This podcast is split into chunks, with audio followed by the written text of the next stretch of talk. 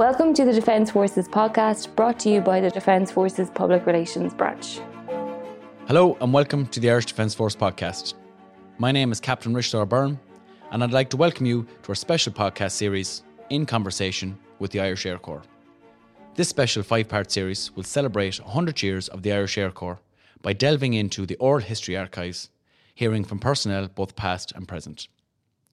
This series was produced by the Defence Force Public Relations Branch and the Irish Air Corps Public Relations Team. A special thanks to Corporal Michael Whelan, the curator of the Irish Air Corps Museum, and Noelle Grothier for editing and producing the oral history recordings. In episode 1, we hear about the roles that the Irish Air Corps have provided and continue to provide to the Irish state. So sit back, relax, and enjoy. Okay, so the Bremen. It was a seminal moment for aviation worldwide, and the and, and a small place like the Air Corps had a key. You know, uh, a little island on the the west coast of Europe, but I mean a key strategic location, um, and that key strategic location has influenced.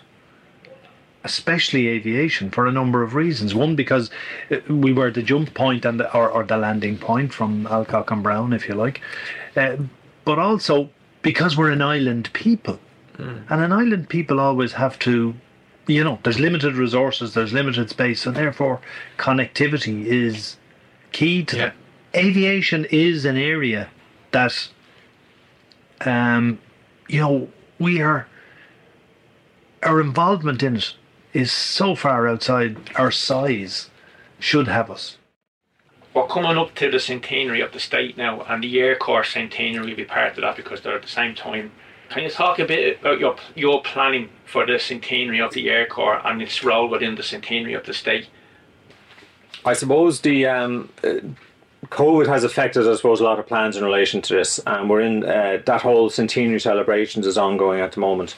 So obviously, with the state celebrate centenary in 2022, will be part and parcel of that.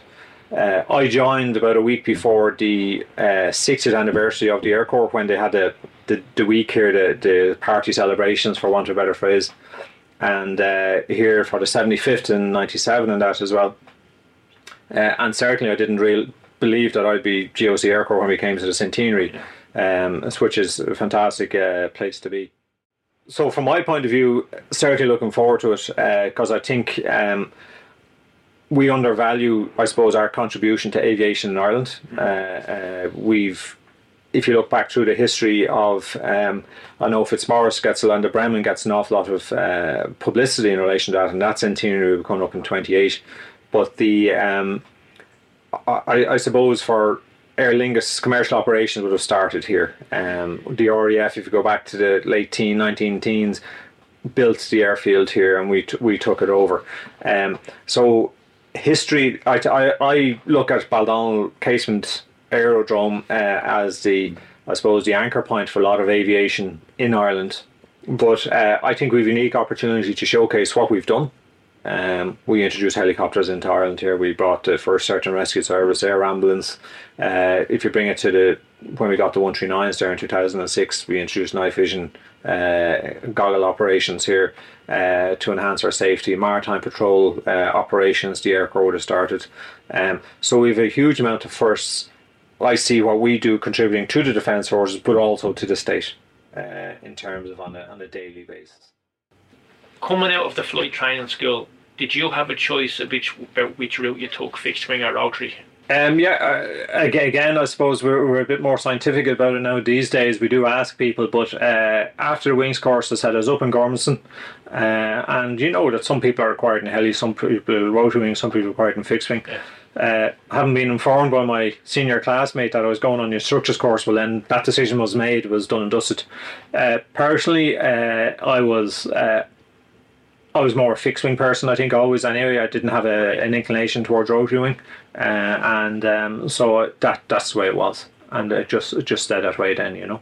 I am a co-pilot um, uh, on the the Learjet 45 um, up in number one ops wing. So the missions that the Learjet will be involved in are uh, ministerial air transport primarily, uh, and or other VIP transport. Um, but also, and a role I'm very proud of, is it's also an air ambulance platform. Um, I've been on that aircraft since August of uh, 2016, so still fresh, but, but but very much enjoying my role up there. Um, did the first did the first official man's flight with Jack Lynch as Taoiseach from Baldonnel down to uh, Strasbourg. Wow. Um, and a little aside again from that, it's funny. It's the little important, the little things that you remember. Took off out of Baldonnel, turned heading down towards Strasbourg. Tom Carroll was the flight attendant. Okay. Tom Carroll walked back. The Taoiseach gave Mrs. Lynch and some civil servants there and another minister, I can't remember now. But he says, Taoiseach, would you like a cup of tea or whatever? And Maureen Lynch says, Tom, you sit down here now. I'm the only one who can make him a cup of tea that he likes. All right. and Tom spent the next 10 minutes explaining to her how she couldn't come up and make the tea. right. She had to sit down there and take the Wow. different times. fixed wing. uh, When I was doing the King Air flying, I did a, a couple of trips um, up to Belfast, actually, Maryfield Executive, uh, flying them up and down. We used to do that every every Monday and every Friday, and change the civil servants over Yeah. who were in the Maryfield Executive power sharing, or power, you know, the the, the Maryfield talks. And of course, as well, at the time, um, there was a very important role in that um, civil servants were brought up and down from the north of Ireland. So the Maryfield Secretariat in Belfast, um, for security reasons, the staff needed to be flown up and down because it wasn't always safe for them to go by road. So um, certainly, like we would have had weekly flights to Belfast, and I do remember certainly at Christmas time, maybe on Christmas Eve, doing those types of flights. the short notice flights are more so the ones that um, are air ambulances.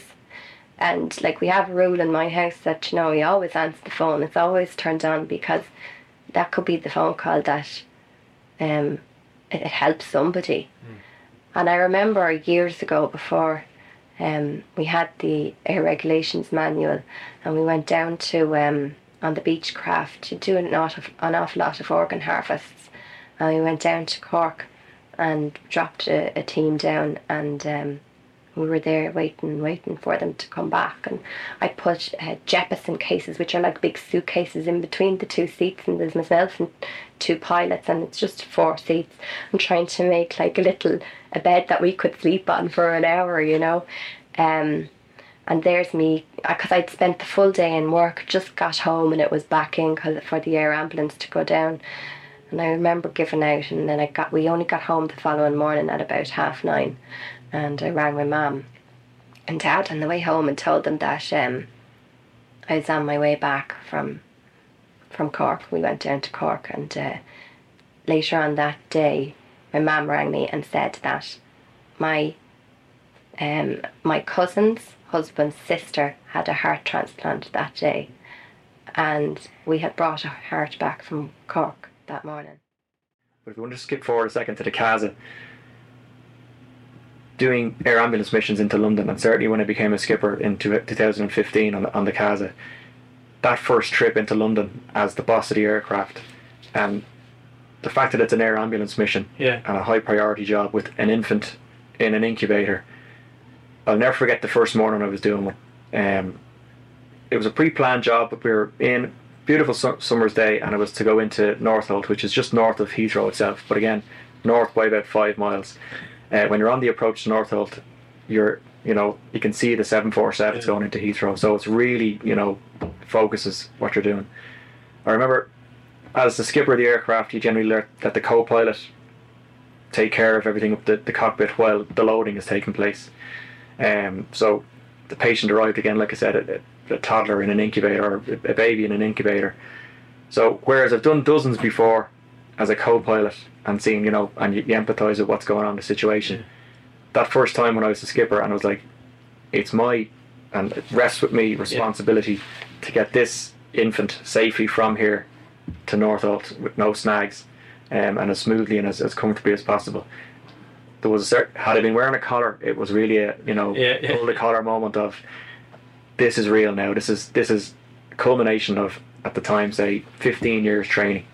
Um, so on top of that, the sense of achievement you get is you, you can't describe it. It's Yeah. it's fantastic.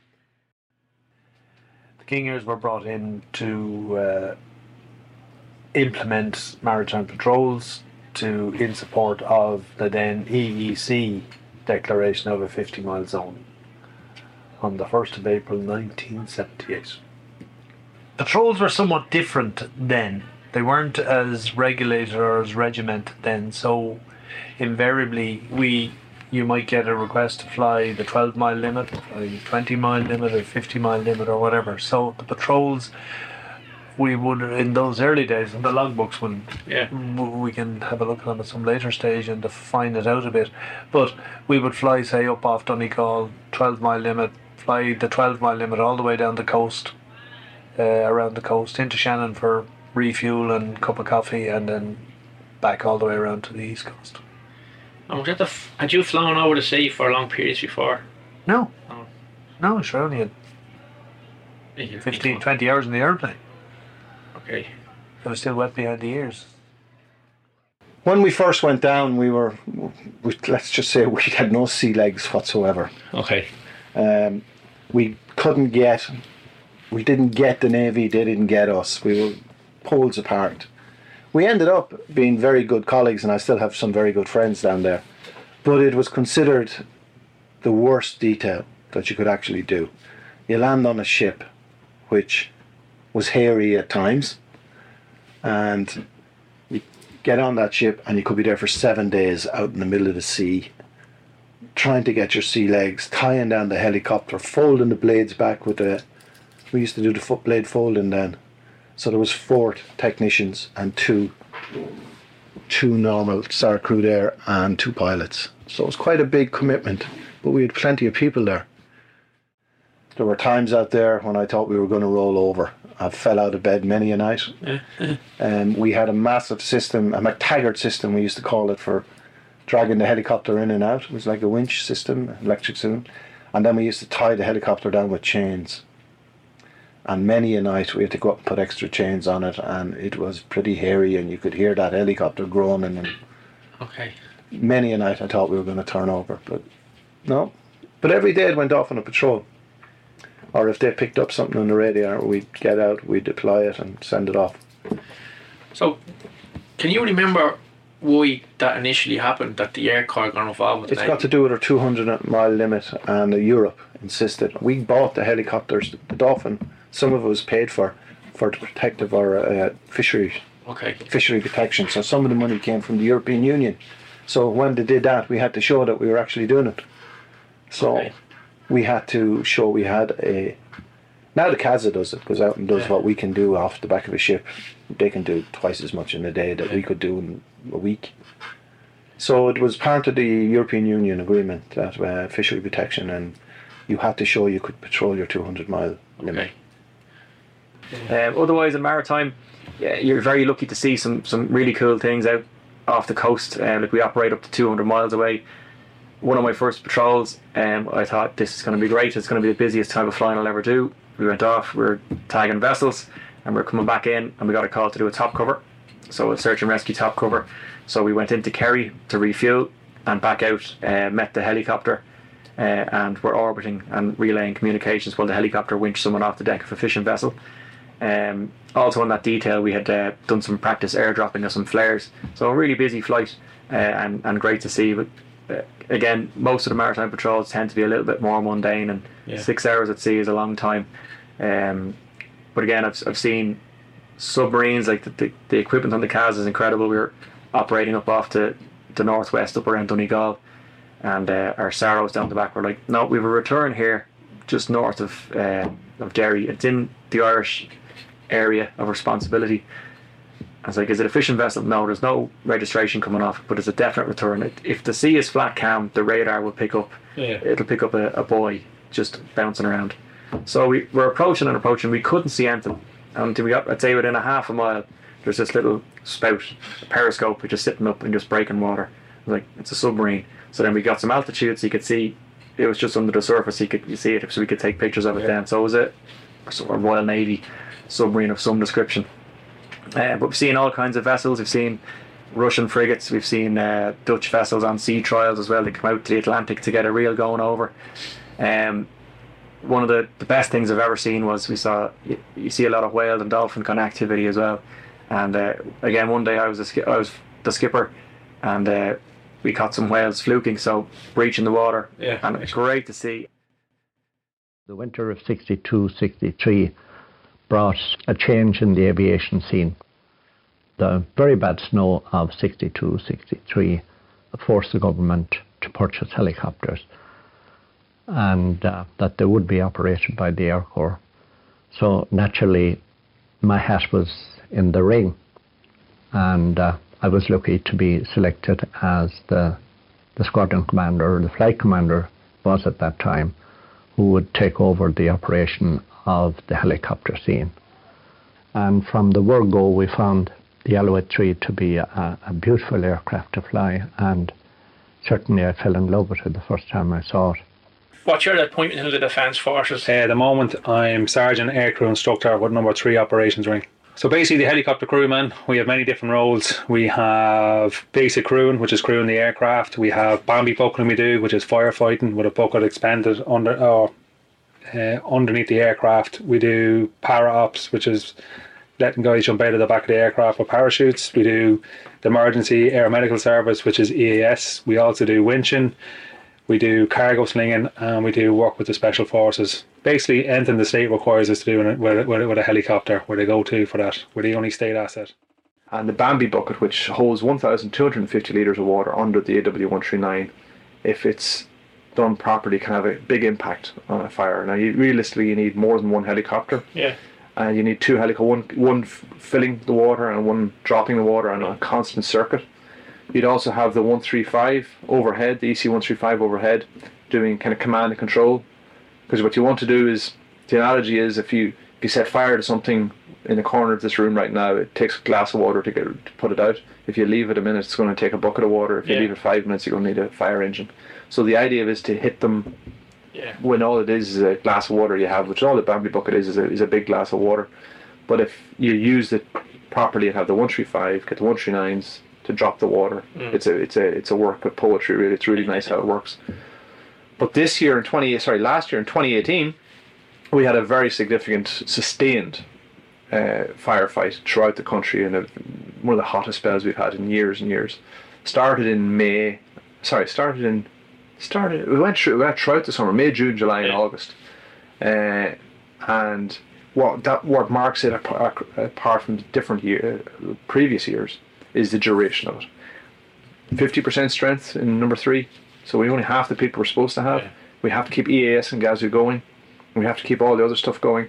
So to sustain a fight is really really hard, and uh, the the big pressure in the summer was trying to keep it, get crews out every day, Saturdays and Sundays, and as well as EAS, as well as GASU, as well as everything else, and people trying to take leave as well. So this year was significant because not because of the operation, because we're kind of used to the operation, but because of the um, the duration of it. the one we did recently in Mayo, it was um, a mountainous area and it was forest fires and kind of gorse fires, and there, there was no people actually in threat at, at that point, but there was a, a lot of land and a lot, lot of um, a lot of forestry that was going on fire. Um, and we we did six hours flying time on on one day. Uh, so we, we were launched up on a Saturday on the first day of it. So going up and doing an assessment of the fire, uh, finding your water source and uh, identifying your, your hazards and your obstacles. Um, it, it is like a, it's it's a really good operation to do, and, and it's you know it really is at the pointy end you know of of heliops and um, and your your crew and ability. You know the whole crew was working together. We we were very lucky on that day that we had two crewmen in in the heli, so it, it gave us even even better okay. uh, safety and So you're observation. you're out each side of it, keeping an we actually, yeah, we were working both sides, and then during the Bambi book ops themselves, we were both on the same side. It, it takes a bit of experience and just you know walking before you run and you mm. going going going slowly at, at the beginning, And when you see like a massive big fire like that, and the smoke can, you know, the smell of the smoke coming in the cockpit, and you can actually feel the heat from the fire from, you know, even three, four hundred meters away at times. Yeah. Can, you know, you really you need to respect that So EAS in general started in 2012. I started on it in 2014. My first EAS duty was Christmas Day, 2014. I was like, let's screw the new guy. So yeah, I've been on EAS consistently since then. Um, at least one duty a month, if not two or three a month. So a duty on EAS is a four day shift. So if you're just doing one four day block on its own, what you do is you rest off two days before, you rest off one day after. So it's a seven day block. If you're doing more than one back to back, you get the four days off in between. So you're four on, four off, four on. Um, so I've done a few of those kind of back to back shifts. Your shift time when you're down there, um, like we're, we're limited to a maximum 12 hour day. So in the summertime, you work the full 12 hours. It's a daylight service Yeah. at the moment. Kind of hoping to standardise it as just a 12 hour day that will incorporate day and night. But at the moment, the service is day only. Um, so summertime, well, what we've identified is that generally calls on the EAS happen from lunchtime onwards. So in summertime, you want to maximise the back end of the day. So we start at 10, finish at 10. Right. Um, in the wintertime, because there's less daylight than 12 hours, we just cover all daylight. So you're up from first light to last light. Yes, it's great. Yeah, it's um, back to, I think, what the spirit of number three was. We went through a patch of no search and rescue, but number three has always historically had a detachment. So whether it was the SAR detachment in Finner or later Sligo or the Army co-op detachments that were in like Monaghan and um, uh, where else? There was one in Monaghan, I think it was another one in Cavan or Dundalk, and there was a SAR detachment down in Waterford. We went through a patch between, I would say, 04 up to 2012 where there was no detachment operated by number three. And uh, it's almost, you can kind of feel like, you know, the unit was almost like anxious or itchy to get going and do something. Uh, so EAS came up and it was an opportunity for a prolonged detachment again, and you could see kind of that's where everyone was. Even guys who'd never done a detachment before, I think they kind of just felt like, oh, I need to be going somewhere. That's what everybody else did. So EAS kind of take that box, and plus it's back to the core values of Gamardi HBO and that, that others may live mentality that you're going out and saving people. Um, looking back, we've done some comparisons against SAR. What we're doing now in terms of like patient acuity and frequency of tasks is far and above what they did in search and rescue. In terms of risk for the crews, it's probably nowhere near what the guys were doing. I mean, they were doing offshore, like out of the range of the aircraft, winching. We're on island the whole time, landing in fields and GAA pitches and stuff like that. So, in terms of the technical flying aspect, it's probably not as technically difficult as it was. But in terms of what we're, you know, the positive impact, we're probably having a bigger positive impact than search and rescue would have. In that we're going to like really high acuity calls. In terms of the guys in the back, the EMTs, only young lads qualified as an EMT. But every job they go to is something that's bad enough that it needs a helicopter. We're going to the worst calls in the country on a daily basis. And There's a lot of trauma in the in the calls. there's a good bit of trauma, yeah. At the moment, we're looking at about a third, a third, a third. So a third of our jobs are medical. So that could be heart attack, stroke, um, seizures. Anything. There's a big, broad amount of stuff to fall under medical. A third of it is trauma, um, and a third of it is paediatric. So we'll have a quick look when we get the call. We'll get a lot long of where it is, Right. choice location. We'll have a look on the, on our maps, um, where it is. If there's a field nearby that looks suitable, we'll go for that. We'll aim for that. If not, the road will be more safer and more suitable. So, yeah, we've landed on a few roads, landed on motorways, shut down motorways loads of times, or fields, whatever's safest, Yeah. and get us as close as it can. I've uh, landed on a bridge in Cork, just outside Cork, Macroom, around there. So it's a motorway, but it, it turns, it comes into two lanes, very narrow part of the motorway, on a bridge. Um, it's a very dangerous spot. That's this is where we were there for a car crash. It's very good. Somebody took a very good picture of it. You can see the heli landing on the on the bridge. So the role of the, the flight paramedic uh, with the emergency air medical service is to provide clinical care for uh, civilian patients who are um, ill or injured, typically in remote or rural locations that would be um, uh, a, a, it's either there the access there would be an access issue for ground ambulances or there would be a prolonged journey time for ambulances to get them to definitive care either for um, uh, acute illness or serious traumatic injury. Heliops, uh, three ops wing is probably the most crazy unit in the Defence Forces. It is constant. Um, in, I think it's the variety of the work uh, that's undertaken by the unit, uh, the camaraderie between personnel and the unit, um, and the teamwork. It, it's something I'd never experienced before anywhere in the Defence Forces quite as much. Um, I was employed as the operations sergeant. Um, I, I always said the one thing when I was there, I had the best view in uh, in the Defence Forces. I my office had a line of massive big windows looking out onto the the hills in front of you, the runways, the ramp. Um, in the unit, we have the 613 AW139s and two EC135s. Um, over the time that I was in Heliops, then uh, actually came changed from under the wing of number one into number three. That's the Garda. Uh, the Garda Air, Air Support Unit. Um, I think because of the nature of the type of jobs that you do over there, no day was there was never such a, a thing as a normal day in Heliops. Uh, the phone was always buzzing. It was constant. Uh, from the started in the brief in the morning. Uh, brief took place at ten past nine, where the technicians would give their brief on the maintenance of the aircraft. And um, then on my side operations, I'd give a brief on uh, what flights we'd planned for the next couple of days. Uh, the day continued then between because we ha- constantly have air ambulances. Um, where the unit has progressed since then, we now have the EAS, which is the Emergency Aeromedical Service, um, which is the 139 in Athlone. Um, another part of my job then in helis was initially I did my landing point commanders course, which involves cargo slinging, a speciality, and I went on to become a heli handling instructor, which is the instructor for the, the cargo slinging. Uh, it's brought me to amazing places that would be impossible to see otherwise.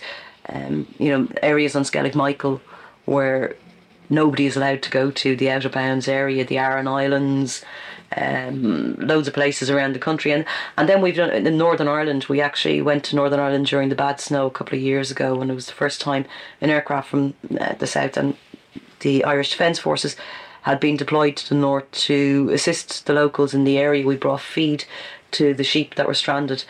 Um, quite historically on that as well while we were up there and some of us were waiting out in the snow for the next uh, underslung loads of hay and feed to come out to us so we, we could distribute them. Uh, we were wondering what was taking the aircraft so long getting back. It was quite cold out and we are having a good moan about it. But as it turns out, um, a couple of people were stranded. Um, I think it was on the side of a rock up in the north, and the aircraft was called in to do search and rescue mission. Mm. So that was also uh, first, I suppose, being in the right place at the right time, and with the crews and the capabilities uh, on board the, the aircraft at the time, so they successfully carried out that mission. So uh, our job was really just there, there was um, there was a, a pitch, a football pitch or sports ground that had a whole load of animal feed, just bales of hay or whatever it was, and we our job was to just cargo sling it up to the different uh, hill sites up in the mountains where it was really snowed in. So first of all, we brought the LPCs uh, and dropped them off at the different points. Then we fly back, get the nets of uh, feed and drop them off to the animals. And we were doing this for the morning, really, out of uh, Aldergrove um, up up in Belfast. And um, while we were up there, uh, my the, the captain of the helicopter that I was in, uh, Mick Liddy. Uh, big into his winching and search and rescue and that type of thing. Uh, the Air Corps had stopped search and rescue at this stage, but we it still were kind of mandated to maintain the role we also had kind of the A team. We had uh, Louis Linan and Shane Guinan in the in the back, and we had a winch on the aircraft. So Mick Liddy being very proactive, he uh, he mentioned that uh, we were SAR capable and, and let the Coast Guard know this. Uh, so while we were back in um, Aldergrove having a chat with the RAF pilots, uh, it was kind of break time at that stage. You know, we we got uh, word that there was a um, a search and rescue uh, required and we were asked would we take it Uh, so we, we looked for permission from operations, and we were we were given it, and we were given a nod. Um, at the time, actually, Colonel Corkin was there as well. He was the OC of, of the wing, so uh, it was it was useful to, to have him there to, to get his guidance. And um, we first went to Belfast City Airport we picked up two PSNI mountain rescue guys and all their gear and uh, put all that in, into the back of the aircraft and then navigated to um, Derry. It was just north of Eglinton Airport up, up in Derry. There's a large kind of cliff and again, place covered in snow. Two guys decided uh, to, to climb up to the top of the cliff uh, to do a bit of, I don't know, mountaineering or something like that they got I would say they were they were over three quarters the way up the cliff and they got stuck on a ledge. They couldn't go up and they couldn't go down, and uh, they, they were in a kind of a bad spot then at that stage. So we we arrived before the, the Dublin based uh, Coast Guard helicopter because we were that bit closer. Uh, so they sent one from Dublin as well. Yeah, they had sent one from Dublin. Yeah, already. Yeah. yeah, we, we were close by, so we, we were able to. Uh, they, they came up anyway to, to see if they if we needed assistance. Um, I suppose uh, search and rescue and winching being their bread and butter. But uh, we we dropped the two guys onto the top of the, the cliff, which was kind of a plateau, and they set up a rope system down to the two uh, to the two fellas on on the, the side of the cliff. They secured them to the cliff so that our downwash wouldn't knock them off and um, make a position the aircraft over, and uh, Louis was the winch up, and Shane Guyan was the winchman, and he went down and uh, picked the two guys up one at a time, and we just brought them back over then onto that that kind of plateau at the top of the cliff to a waiting ambulance. Um, and then we got uh, the two PSNI guys back on board and uh, headed back to Belfast City Airport and dropped them off there, sure. back to feeding sheep. Our apprentice school is 85 years old next year. Um, uh, in terms of the numbers that have gone through that over the years uh, and developed that. We're the only def- uh, apprentice uh, program in the Defence Forces at this stage. Um, and trying to build that and develop that and what that means for us. Um, and sometimes we take for granted what we have. We don't look at our uniqueness. Um, in terms of our technicians have gone around the world in very senior appointments, our pilots uh, have done equally the same uh, most people, you know, they qualify, you know, they would get their license and they qualify on one aircraft type and they spend their life working on that aircraft type. But because we're military, like the amount of aircraft that I like, I, I've worked on the Fouga, worked on, and I remember years ago actually when one of my daughters was really tiny, she came here on a school tour and you actually gave her a tour, and there's photographs she showed me photographs and showed me a photograph of the Fouga. She was standing in front of the Fouga and someone said, and she goes, This is a really old airplane. And I went, It's not that old. I worked on that. No, the man said this aircraft is in the museum and it's old. And I was going, I worked on that aircraft. you know, so I've seen like Fougas, Marchettis, the, the Beechcraft, the HS one two five. Like I've had massive exposure to so yeah. many different aircraft types. And you don't realise that till you go away and you're talking to other people in aviation, the amount of exposure that we have here.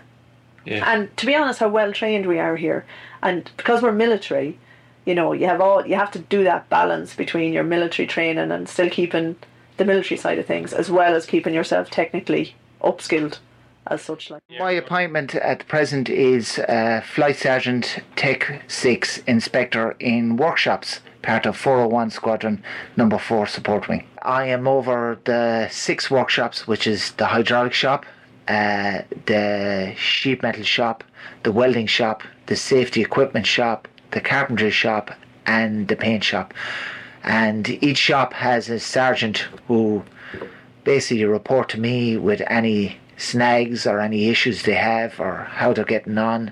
And uh, uh, work that's required uh, to be carried out, basically to support the Air Corps fleet. I'm currently the officer commanding Communications and Information Services Squadron of the Air Corps, or CIS Squadron as we call it, um, which is the unit of the Air Corps. We are responsible for the um, the maintenance and the the provision of all navigation aids, uh, aviation communications, um, control tower equipment, and so on on the aviation side. We do helmets and headsets uh, for all aircraft, air traffic control, and then probably the bigger part of what we do these days is the information systems, all the computer systems, networking, and all the telecommunications equipment in the Air Corps are all part of the responsibility of CIS Squadron. Yeah, I'm Chief Air Traffic Services Officer, so I suppose the main purpose of air traffic services, in my view, and probably in, in terms of the, the Air Corps' view, is to ensure that we have access to the airspace in Ireland. And I suppose, kind of from that point of view, all the aspects of my job kind of fall out. One is ensuring that there's air traffic control to provide separation between aircraft. There's also the importance of allowing our, our pilots and indeed our remote pilots to operate in tactical freedom. So effectively, kind of when there's missions on or indeed training, that they're not interfered with by other aircraft, either military or civil, and that they can operate uh, their platform in tactical freedom. And then, kind of on a more uh, strategic level, would be dealing with the uh, Irish Aviation Authority in terms of uh, structuring airspace within Ireland, and then on an international level with uh, the EU, Eurocontrol, the European Defence Agency, in terms of uh, looking at European legislation and future developments to ensure that those are shaped so that we can, as the Defence Forces, can still access airspace. Um, my current appointment is um, Regimental Sergeant Major in 505 Squadron, which is the air traffic control unit here in the Air Corps in Baldonnel. Um, my role there, I'm the senior ATS instructor, so I'm responsible for staff of about 20 personnel, um, but 15 of those are NCOs approximately, and um, we have a number of officers in the squadron as well. Um, we provide an air traffic control service 24 hours a day, every day of the year, um, to military traffic, and we also provide a radar control service to both military and some civilian traffic um, between nine and half five, Monday to Friday. The, the overseas service really is, was, was the main thing that uh, did it for me and, and gave me the most satisfaction. It is what makes us military. When you get involved with the overseas missions, the uniform becomes very important and you understand the military aspect of what you're doing. I mean, this is maybe a bit rich coming from me, who still sees himself in some ways as a civilian uniform, and I've been accused of that by some people. But yet, my view was if I'm in it, I'm in it 100%, and I wanted to experience as much as I possibly could of what it meant to be in the military. I applied for uh, Chad. Uh, it was a new mission, relative new mission in for the Air Corps. Um, we had the first time we had a specific role in an overseas mission. We were refueling aircraft and working uh, in the APOD. So I applied for it and uh, I got it. So I went to Chad in 2010. Was sergeant uh, in charge of of the APOD, refueling of aircraft, uh, turnaround aircraft. Basically, it's the airport. The year was 2008. I was uh, part of the 97 Battalion. Um, I was the second in command of the what was co- what was called the TCAS cell, the Tactical Close Air Support Cell. So Frank Byrne, Commandant Frank Byrne, was the uh, IC. I was the two IC as captain or acting captain because I was acting up Yeah. lieutenant at the time. And our role, uh, we kind of had three roles. The first role was um, to run battalion air operations. Um, we were actually attached to the battalion for that from um, Brigade HQ in Abeche. Um, but we were with the battalion throughout all the form up and everything else. So essentially, we were part of the battalion re- in, in, in real terms. Um, the first job was to run battalion air ops because we had an airport to run.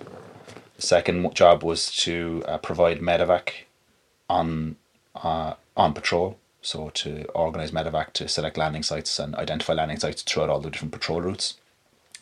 And the third one was to an extremist call in a, a, a, an airstrike. Now there were differences in terms of what each of us could do. So Frank Byrne had he was able to call in close air support himself, Mm. i.e., he takes on the responsibility of where the rounds fall or where the the uh, ordnance falls. Whereas I had only w- w- we were only provided with, or I was only provided with the um, so he was a full he was a what they call a forward air controller, Mhm. fully qualified, fully current. The rest of us were emergency close air support.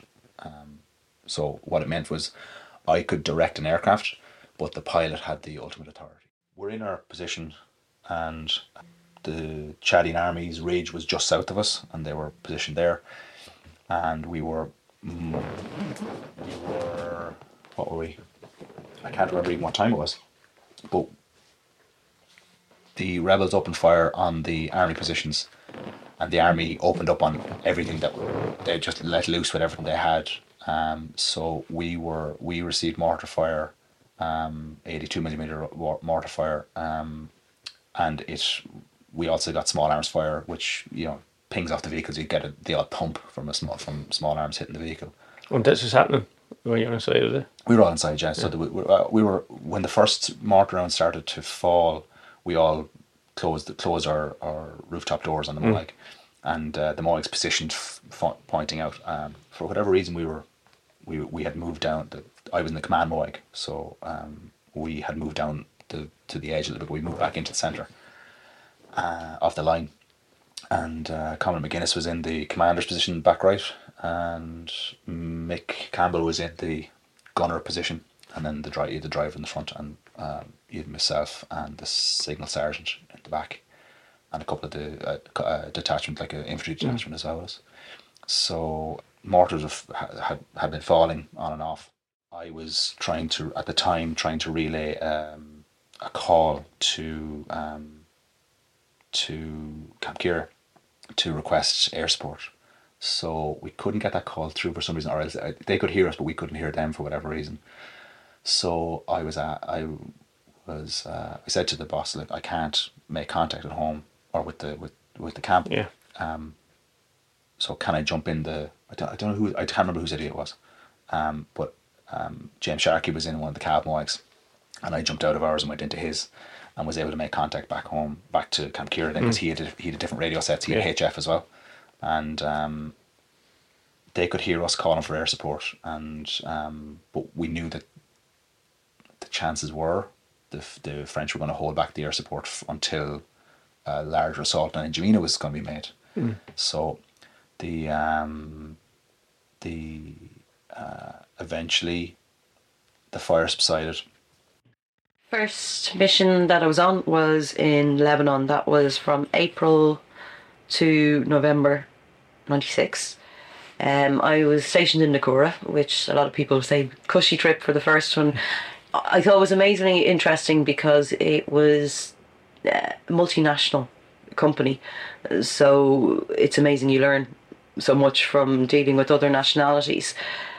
I was the for security for the force commander traveling on the aircraft and we were going up to Beirut and That was what was your appointment in that mission? I, well, I was I was in the military police at the time, so I was in the Provost section. So we used to do various different duties. We'd work on the border at Rosh Hanikra, um, and then you'd be on different patrols. Um, every time the force commander travelled by air, um, uh, an MP would have to travel as security on the aircraft as well. While he had, he had another security personnel as well, but an MP always travelled too. Um, there was one or two MPs didn't like flying. Um, I found it amazing. My first flight ever in a helicopter, and it's probably where I fell in love with helicopters, which led to me coming out to the Air Corps afterwards. My first flight ever in a helicopter was a night flight over the AO in Lebanon Wow. um, with ITALAIR, uh, which was made possible because I was serving in a multinational company. For more information on the Irish Air Corps, check out our social media channels and our website, military.ie. The Irish Defence Force podcast will be back soon with another episode. Until then, thanks for listening and stay safe.